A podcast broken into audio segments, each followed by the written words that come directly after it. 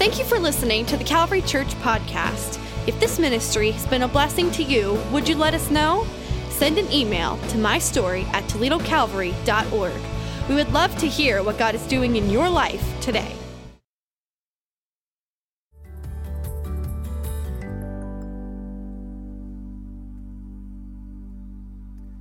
Well, good morning, Calvary. Just want to let you know that you are amazing. Uh, this past week, um, you have just been so encouraging to so many people, especially to this pastor. Uh, your comments last week after our Sunday services were just awesome. Your encouragement, your affirmation, your passion for missions just means so much. And then our missionaries.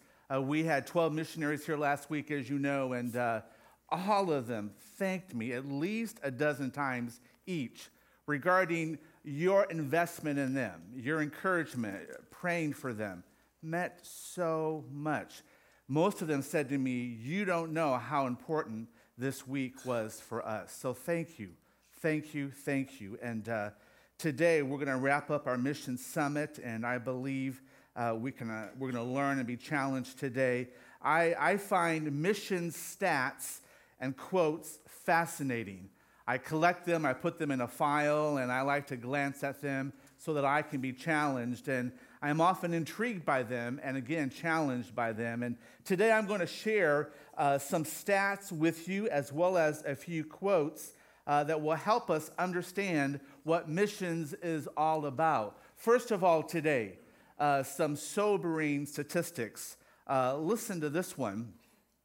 Of the 7.3 billion people in the world, 1.6 billion have never heard one time the truth and hope of the gospel. Now, if we're not careful, those are just numbers. But put a face with 1.3 billion people who have never heard. heard. And then with a face comes a soul that has never heard. Uh, these stats come from the Joshua Project. Here's another one, and probably of all the, the stats, this one surprises me uh, the most. Despite Christ's command to evangelize, 67% of all humans from AD 30 till now have never heard the name of Jesus Christ. 67% of the world population for the last 2,000 years never heard. Never heard. In the last 40 years, over 1 billion people have died who have never heard of Jesus. And around 30 million people this year will perish without hearing the message of salvation. 1 billion people in the last 40 years. And then 70,000 plus people die every day in the unreached world without Jesus. Oswald Smith says this We talk of the second coming, but half the world has yet to hear of the first. Now, let's look at some encouraging stats, okay? And uh, as you know, we belong to uh, the group of churches called the Assemblies of God. Our former pastor, Doug Clay, is now our general superintendent of our churches. And uh, in the Assemblies of God, here are some incredible uh, results, some stats. Listen to this one. Every 29 seconds, one new believer somewhere in the world is added to the church.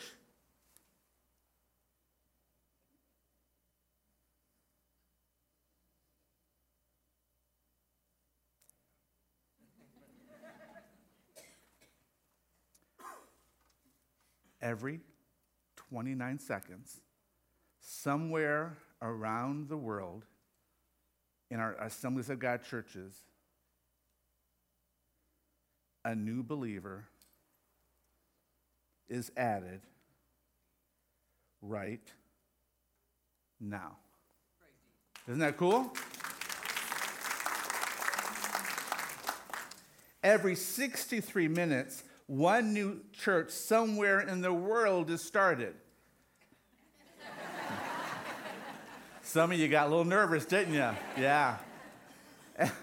Every 43 minutes, one new minister somewhere in the world is enlisted. That's huge.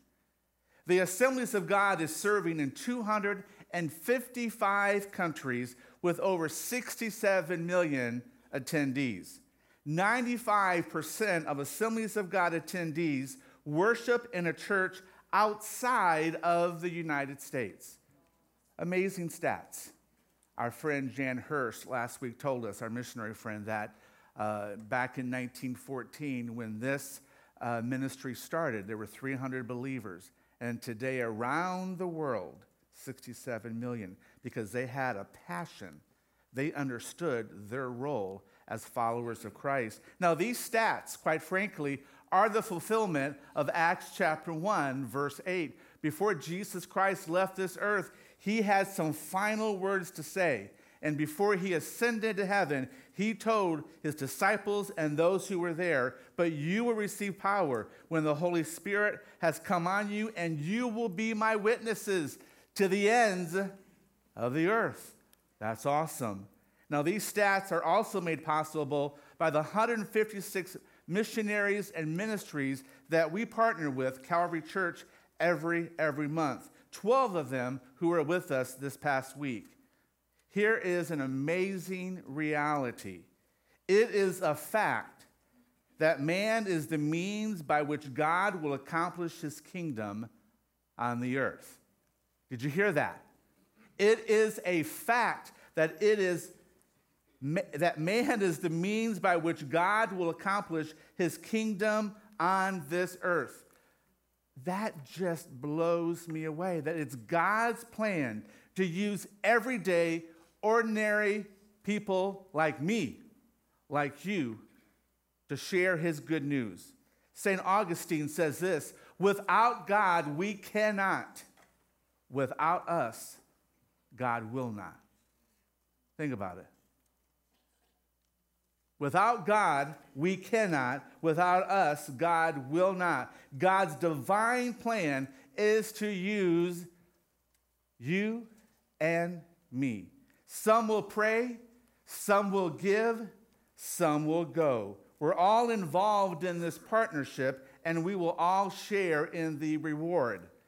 We exist as a church, Calvary Church, for one primary purpose so all can hear. It is possible that some, and even some churches, see missions as a department of the church, and only a few select folks are called to do missions. Nowhere in Scripture do we see missions ever identified as an optional program of the church. Just this week, someone said to me, that in their church, just most recently, the church leadership decided when printing new offering envelopes, they were going to take missions off of the offering envelope. Wow. A church leader asked me several uh, months ago, they said, you know what? We're, we planted this church, it's going well, we built a new sanctuary. We have a gymnasium. We have a snazzy uh, new cafe, but we're not growing. Well, what do you think? What do you think is the, is the problem? And I asked them, Well, what are you doing for missions? What are you doing for the world? What are you doing outside the walls of your church? And they said, Well, we have a cafe, we have a gymnasium, we have a brand new sanctuary that smells good, that looks good, that's nice and clean we're not doing anything for missions. And you're asking me why you're not growing? Wow. What's sad is that churches around the United States of America are ditching missions because it's just not as fun anymore as it used to be. It takes hard work to communicate the vision, to develop passion in the church. In fact, some churches, I've been told, I'm so glad that I can't relate, that when they have a missions emphasis, the attendance drops. Thanks, Calvary, for being an exceptional church, for understanding that missions is the heartbeat of who we are. Amen? In fact, the Apostle Paul um, has a unique perspective on missions. Our text today is Romans chapter 1, verses 14 through 16. I'm reading from the Amplified Bible. Paul says this both to the cultured and to the uncultured, both to the wise and the foolish, I have an obligation to, to, discharge and a duty to perform and a debt to pay. So, for my part, I am willing and eagerly ready to preach the gospel to you also who are in Rome. For I am not ashamed of the gospel of Christ for it is God's power working unto salvation to everyone who believes with a personal trust and a confident surrender and firm reliance, to the Jew first and also to the Greek. This language here, I believe, is so profound in what Paul is sharing uh, with us. Paul is saying that he owes a debt to every lost person on the face of the earth the way he sees it, because he is owned by Christ, he owes Christ to the world. I think it's humbling to think about this, to note that the world's greatest theologian and apologist, an amazingly gifted man like the Apostle Paul, never got over the fact that the Son of God gave his life for him so that he could experience the forgiveness of his sins and to have his eternity secured. Paul's attitude was something like this If I am the only one who senses this indebtedness, that changes nothing. I am still indebted. And as long as there is one person left on earth to whom the invitation to eternal life has not been issued, then I am not a free man. I will remain a bondservant of Christ until the last sheep has been brought into the fold. Now, I read this passage and I begin to understand Paul's perspective, and I have to confess, I have a not a very nice pastoral response to Paul. Because my, my initial response is, well, yeah, Paul, you should feel that way. You should owe a debt to the world, you were a bad man. I mean, a bad, bad man. A terrorist to the early church, dragging Christians out of their homes and throwing them into jail.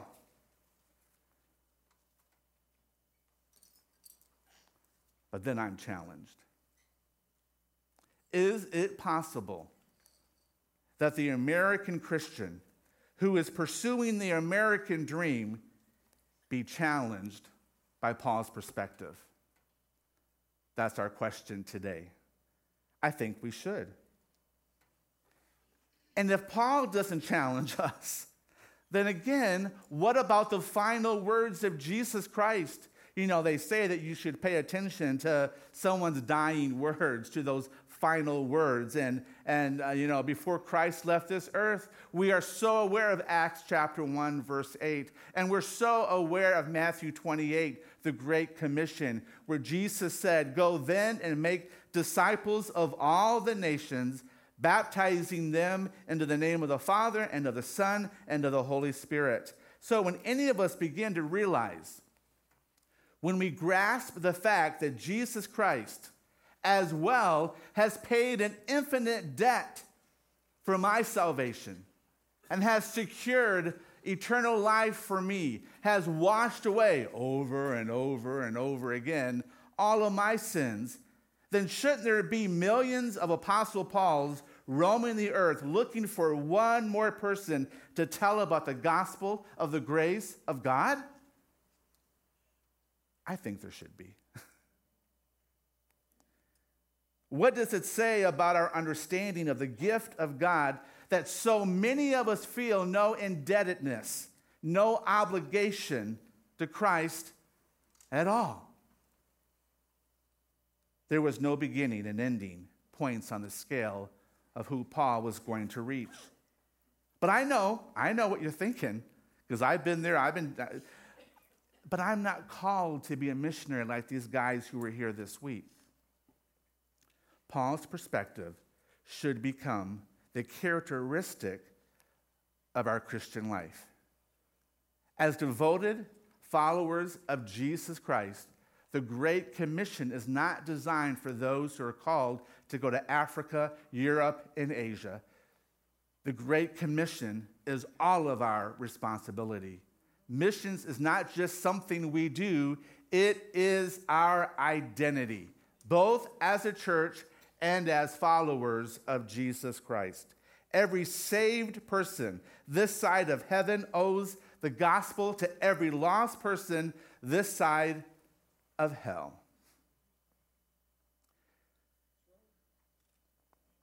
We owe Christ to the world, to the least and to the greatest, to the richest and to the worst. Here's the bottom line we are in debt to the nations. We, we are in debt to the nations. Anthony Pappas says this churches that have lost their heart for missions are living out their final chapter.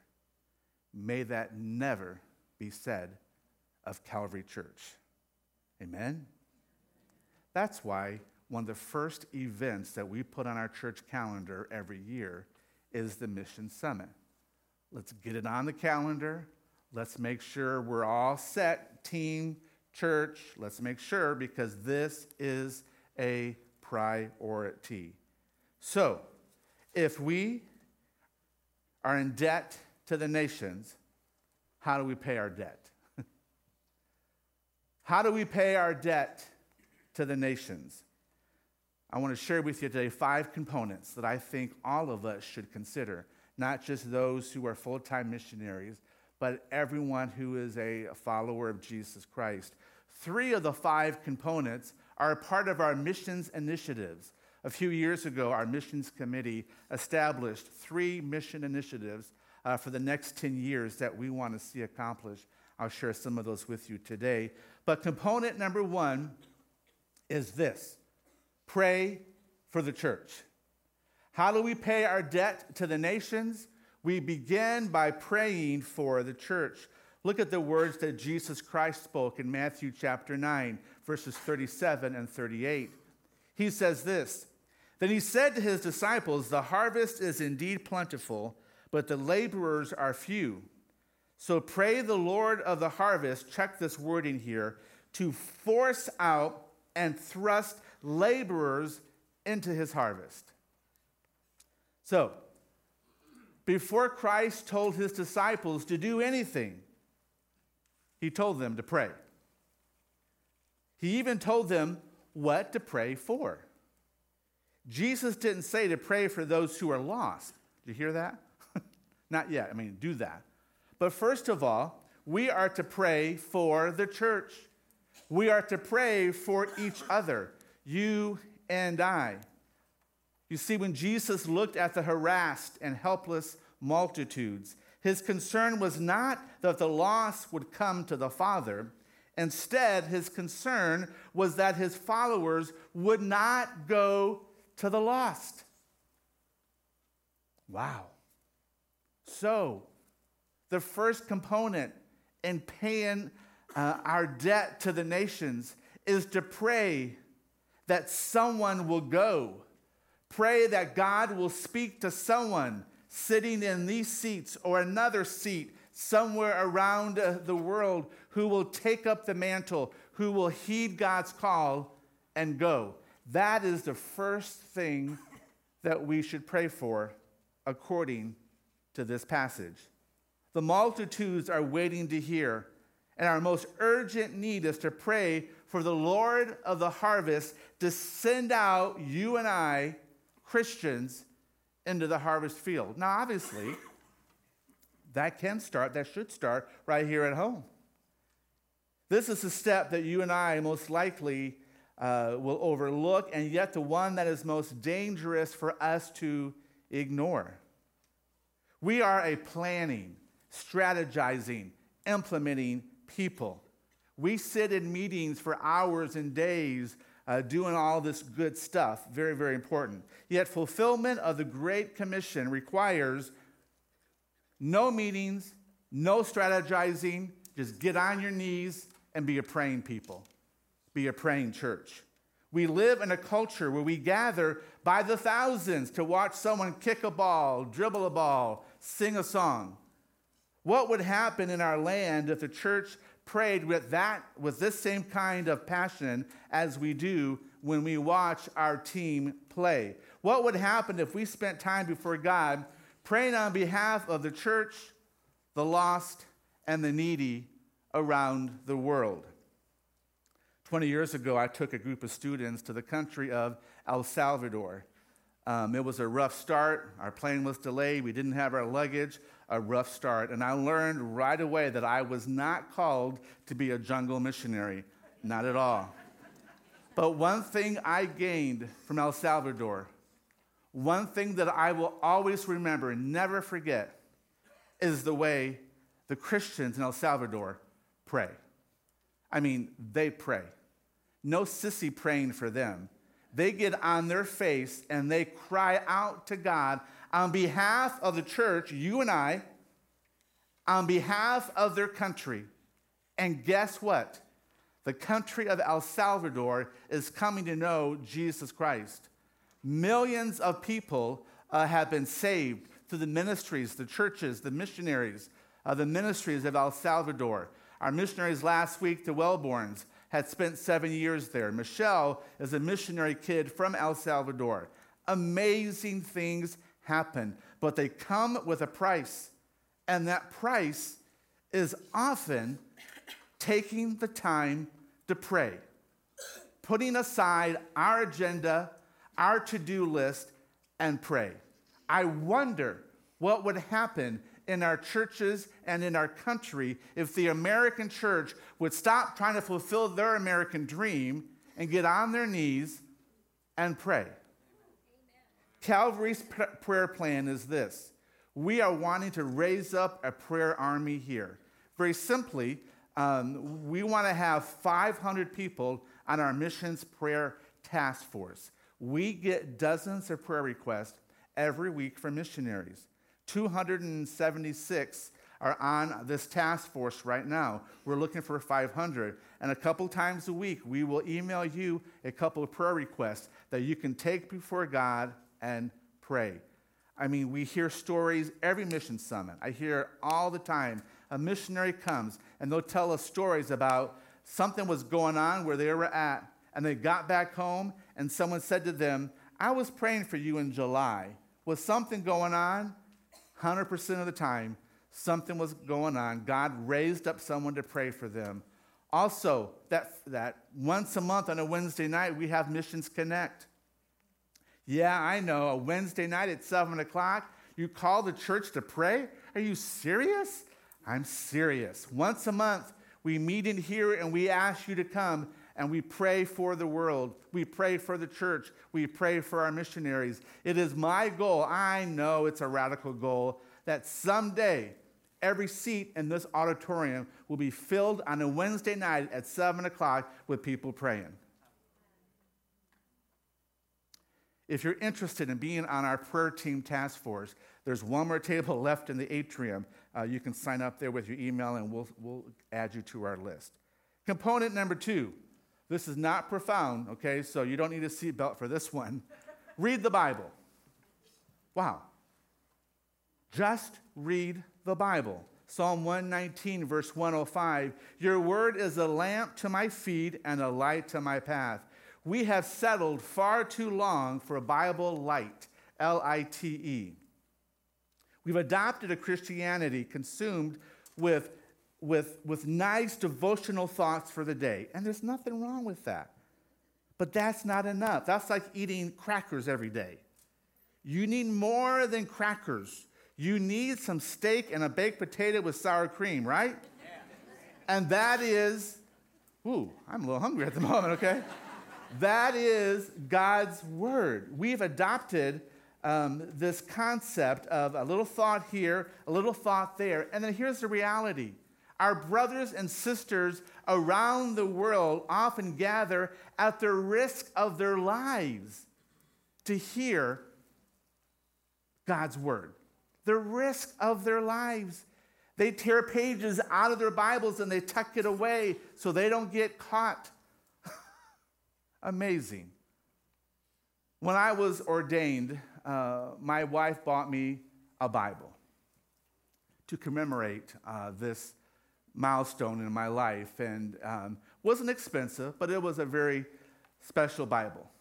And about three years later, I was attending a conference in Washington, D.C., and um, I was checking out of the hotel, and I had a couple books and the Bible on top. And I laid uh, these books and the Bible on the, on the hotel counter when I was checking out.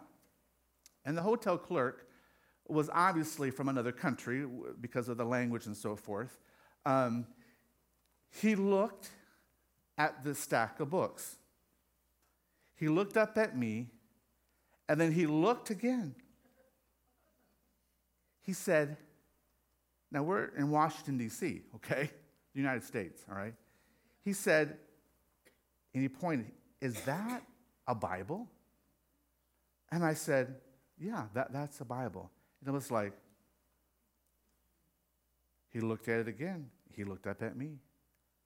I asked him, Do you want the Bible? He said, Can I? Can I? So I gave the hotel clerk my ordination Bible.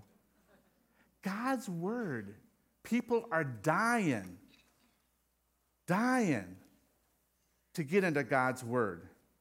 We hold the matchless Word of God in our hands, and it demands a superior position in our lives. We're in this battle, folks. The enemy wants to knock you and I out, and we cannot survive in this battle with just a few devotional thoughts here and there with some crackers. We will not survive. If we're going to survive, we desperately need minds saturated, saturated with God's Word. Um, yeah, you know, our Life Challenge guys that were up here last week, I love talking to Martin Hall because in at least one conversation, he always quotes a scripture. Because when you're in Life Challenge, you have to memorize and learn uh, God's Word.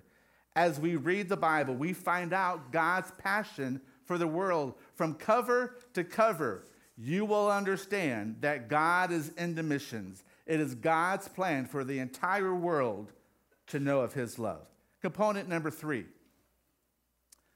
paying our debt to the world. We need to give generously and sacrificially. Psalm 116, verse 17 I will sacrifice a thank offering uh, to you and call on the name of the Lord. The American church is a very generous church. Calvary, you are a very generous church. But here's my challenge Are we giving sacrificially? Do we give to the point to missions where it hurts a little? Do we give out of our excess, our leftovers, and if we don't have any leftovers, we just don't give. I believe God is calling the American church to give sacrificially. We are an affluent people living in an impoverished world. The challenge is not to just give away our excess, but to truly sacrifice. Sacrifice is giving away what it hurts to give. I read older missions books where I hear um, testimonies like this. The modern missions books don't have too many stories like this, where people literally, I, I read a story recently of a, of, a, of a dear widow, this was you know, back in the 50s, 60s, who God spoke to her heart to help support a young man going to Bible college somewhere in Africa. She paid for his entire college and had to literally, and I'm not, you know, this is between you, I'm not saying, you, okay, you understand that, but uh, um, I mean, she lived, she changed her whole lifestyle so that she could, she could support this, this young man. Sacrifice is not giving according to ability, it is giving beyond our ability. So here's the challenge. And uh, I got this concept by uh, from a book that I'm reading called Radical. The author says, what if we took a year and set a cap on our lifestyle? Okay?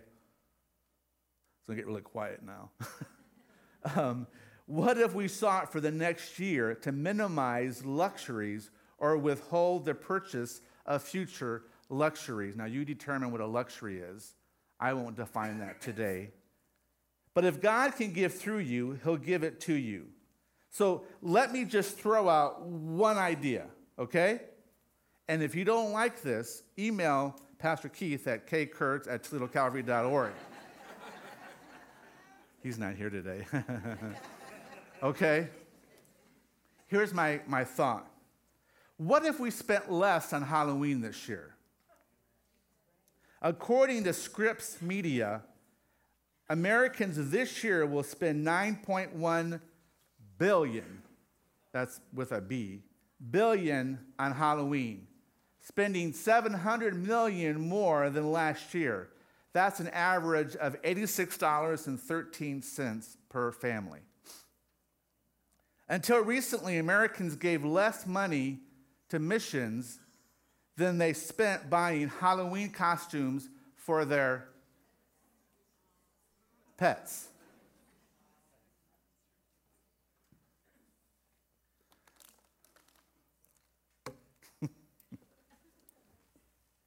What? Seriously? Max and Lola at our house, we, we love our little pups. We love them. We make sure they're fed and they're groomed and they get their medicine and all their flea stuff. And my, my, my family knows how I feel about this. Every so often, my daughter, TC, likes to tease me. We'll be shopping, you know, and we'll go buy those little clo- clothing items for pets. She'll look up at me. I'll just go, Seriously, we spend more money for our pets to put on a Halloween costume than we do in giving to missions. Now, here's a thought. And again, K. Kurtz at ToledoCalvary.org, all right? what if we cut our $86 per family in half and just spent 40 on Halloween and we spent 40, we gave that to missions. Let's say 200 families did that. That's $8,600 we could invest into missions, give back uh, to help fulfill the Great Commission. I don't know, just a thought. Calvary's missions giving plan, let me explain very quickly. We support 158 missionaries. Thank you so very much. This last year, we've done more for our missionaries than we've done in years. They all got a raise. We took on more missionaries. And uh, that happens by you giving. When you see that offering envelope that says missions, we will not take that off our missions envelopes, okay? Uh, when you give online, that helps to support our missionaries. Um, I hope that next year, when I get back up here, I can say that we're supporting 200 missionaries and ministries. Wouldn't that be cool? That's our goal, all right? So thank you. Thank you so much for giving. Component number four spend some time in another context. Matthew 28, verse 19 says this Therefore, go. The world's shortest sermon is one word. Let's say that some Sunday, Pastor Chad comes up to speak, and he says, Today, here is the message go. And he walks off the platform, and we all go home. Uh uh uh. Don't clap now, okay? Uh, but you know what? That would be enough. That would be enough in a message for you and I if that's, if that's the message that was, was spoken, spoken. When we are committed to the go, it brings us together.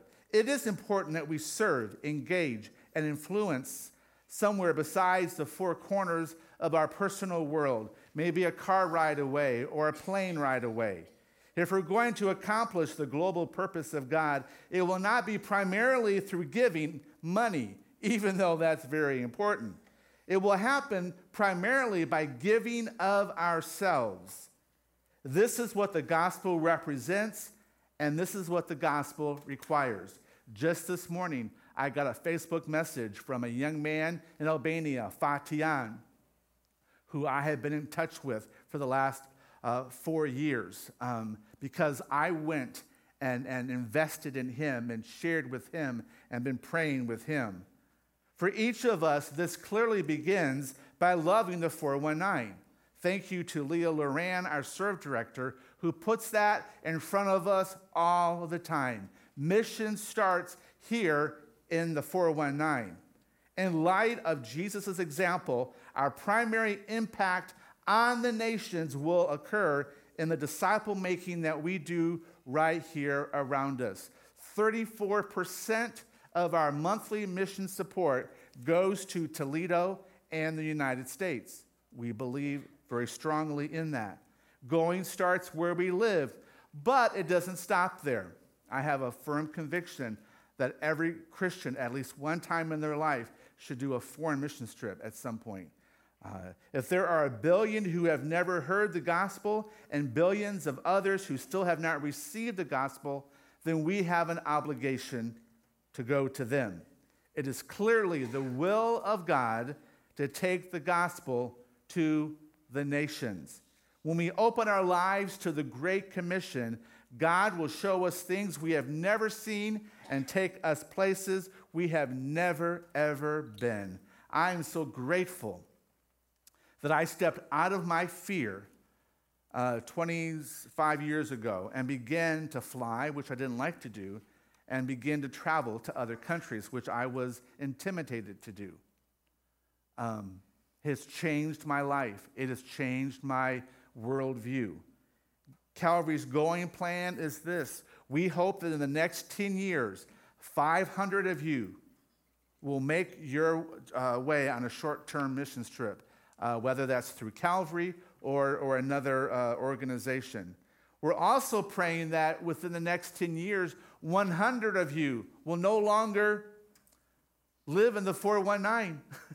that you'll pack up your bags because God is speaking to your heart to go and serve somewhere full time around the world. I'm often asked, so a missions trip, why? Why should I go? Very simply, a missions trip establishes uh, your attitude regarding becoming a world Christian. What is a world Christian? Very simply, a world Christian is someone whose life has been forever impacted as a result of a short term missions experience. They live differently, they pray differently, they give differently. They are different. We need different people uh, serving God. A world Christian is someone whose heart beats continually for missions. And then component number five, in paying our debt to the nations, intensify your passion for Christ. Intensify your passion for Christ. Psalm 144, verse 2 He is my loving God and my deliverer. I saved this component for last because this is where all the other four components come together and converge. You see, it only makes sense when we are passionately, passionately in love with Christ. We'll pray, we'll read the Bible, we'll give sacrificially, and we'll be willing to take a trip. When we are faithful to the gospel, then our focus and our passion and our delight is always and only in Jesus Christ. There's a hymn that I grew up hearing, and um, I guess it's one of my favorite hymns. I've said to my wife, have this one sung at my funeral, because it talks about how in love we can be in Jesus. My Jesus, I love thee. Verse 2 says this I love thee because thou hast first loved me and purchased, and purchased my salvation on Calvary's tree. I love thee for wearing the thorns on thy brow. If ever I loved thee, my Jesus, it's now. Here is the challenge a lack of interest in missions is not caused by an absence of compassion or commitment, or by a lack of information. A lack of interest in missions is not remedied by more shocking stats, even though I threw them out at you today, more gruesome stories, or more emotionally commands to obedience. It is best remedied by intensifying our passion for Christ so that the passions of his heart become the passions that propel our hearts. So forget the stats, forget the stories, forget the pictures. Just fall in love with Jesus. And when you fall in love with him, missions just happens. The praying, the giving, the going, the Bible reading, etc., etc. Missions really can be summed up with one verse. It's a verse that is very familiar, a verse that maybe you memorized for the first time as a child. John 3 16. For God so loved who? The world. The world. That he gave his one and only Son, that whoever believes in him shall not, be, shall not perish, but have eternal life. So today, I want to challenge you with this question What will your role be in missions? What will your role be in paying the debt to the nations? About 25 years ago at Glendale, our former church, back when we were in the gymnasium having our services, I was sitting on a folding chair. And it was a mission service, much like this. And there was a speaker speaking, and he was challenging us. And he wanted to, uh, uh, those that felt a call into missions to come up to the front. And man, I was struggling because I love missions. And I was like, oh, God, is this it? You know, and I literally remember hanging onto the seat because I was afraid God was going to kick me out of it and make me go up to the front. I'm holding on, and I'm holding on, and I didn't go up. And for days, I felt rotten. God, I just, am I called? Am I called to pack it up and go? What's my role in missions? And God showed me eventually, Bill, you are fulfilling your role in missions. It's your job, it's your call to challenge the church, to challenge the American church to put aside the American dream and consider something that is more, more abundant, more grander than what we could ever, ever imagine. And so, obviously, as a youth pastor for 13 years at Calvary, man, I pushed the kids. You can ask a former student. I mean, they gave thousands of dollars. We traveled around the world. We went into the inner cities of the United States and invested in, in, in, our, in, in the mission. So thankful for Calvary Church, which has really taught me what it means to be actively involved in missions. So today, my challenge to you is what will be your role? What is your role so all can hear? Very simply, it's just to be obedient. Pastor Chad has taught us the plow principle. As you consider your role in missions, apply, apply the, uh, the plow principle. P is to pray, L is to listen. Listen, be quiet and listen. O is to obey. And then W is to watch. And I pray that together as a church, we will watch and see God do amazing things because we are actively involved in pursuing our role in missions. Would you bow your heads with me today and let's pray?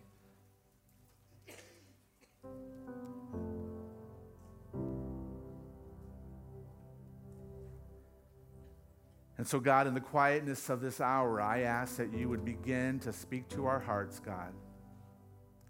I understand that that speaking will take more than just today, it may take days and weeks.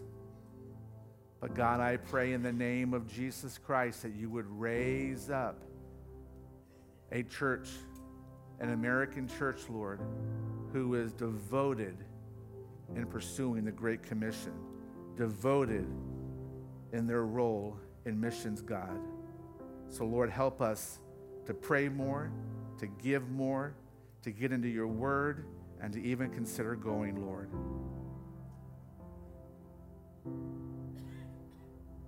Thank you, God, that you love us so much, you believe in us so much, that you have left this task up to us. So, God, help us to pursue you in a loving, passionate way. And as we do, we'll know what our role is in missions. In the name of Jesus Christ, I pray. And everyone says, Amen. Amen. Thanks so much for allowing me to share. We're not quite, hang on here now. Um, come on. This is a mission service. It takes a little time, okay? Um, there are some folks around the room that are standing. I'm so proud of them. Since May, we have been meeting monthly to make plans to go to the nation of Hungary, Hurricane, Hur, Hur, Hurricane Hungary. And a week from tomorrow, we will get on a plane and we'll make our way to Paris and then to Budapest and then drive into Hurricane. And uh, we're looking forward to an incredible missions experience. Um, we have adopted a community, a church there, and we will be serving them for eight days. So we're so grateful. Um, all the support's been raised. Um, someone's already donate, donated the funds for the project, so we're good. We're ready to go. But we need you to pray. We need you to pray. You may not be able to get to everyone today, but I'm going to ask if you would stand right now and um, and um, I'm going to ask a couple things. Um, when you go to that person, get their name so that you can pray for them for the next three weeks, all right? And then in our service today, we're going to pray. As well, we will have um, a Facebook page uh, called Calvary Church Hungary. You can stay in touch with us uh, while we are away. Thank you for praying. Thank you for being supportive uh, of our missions ministry. Would you find a short term missionary and lay your hands on them? And then let's take a moment and pray today for one another.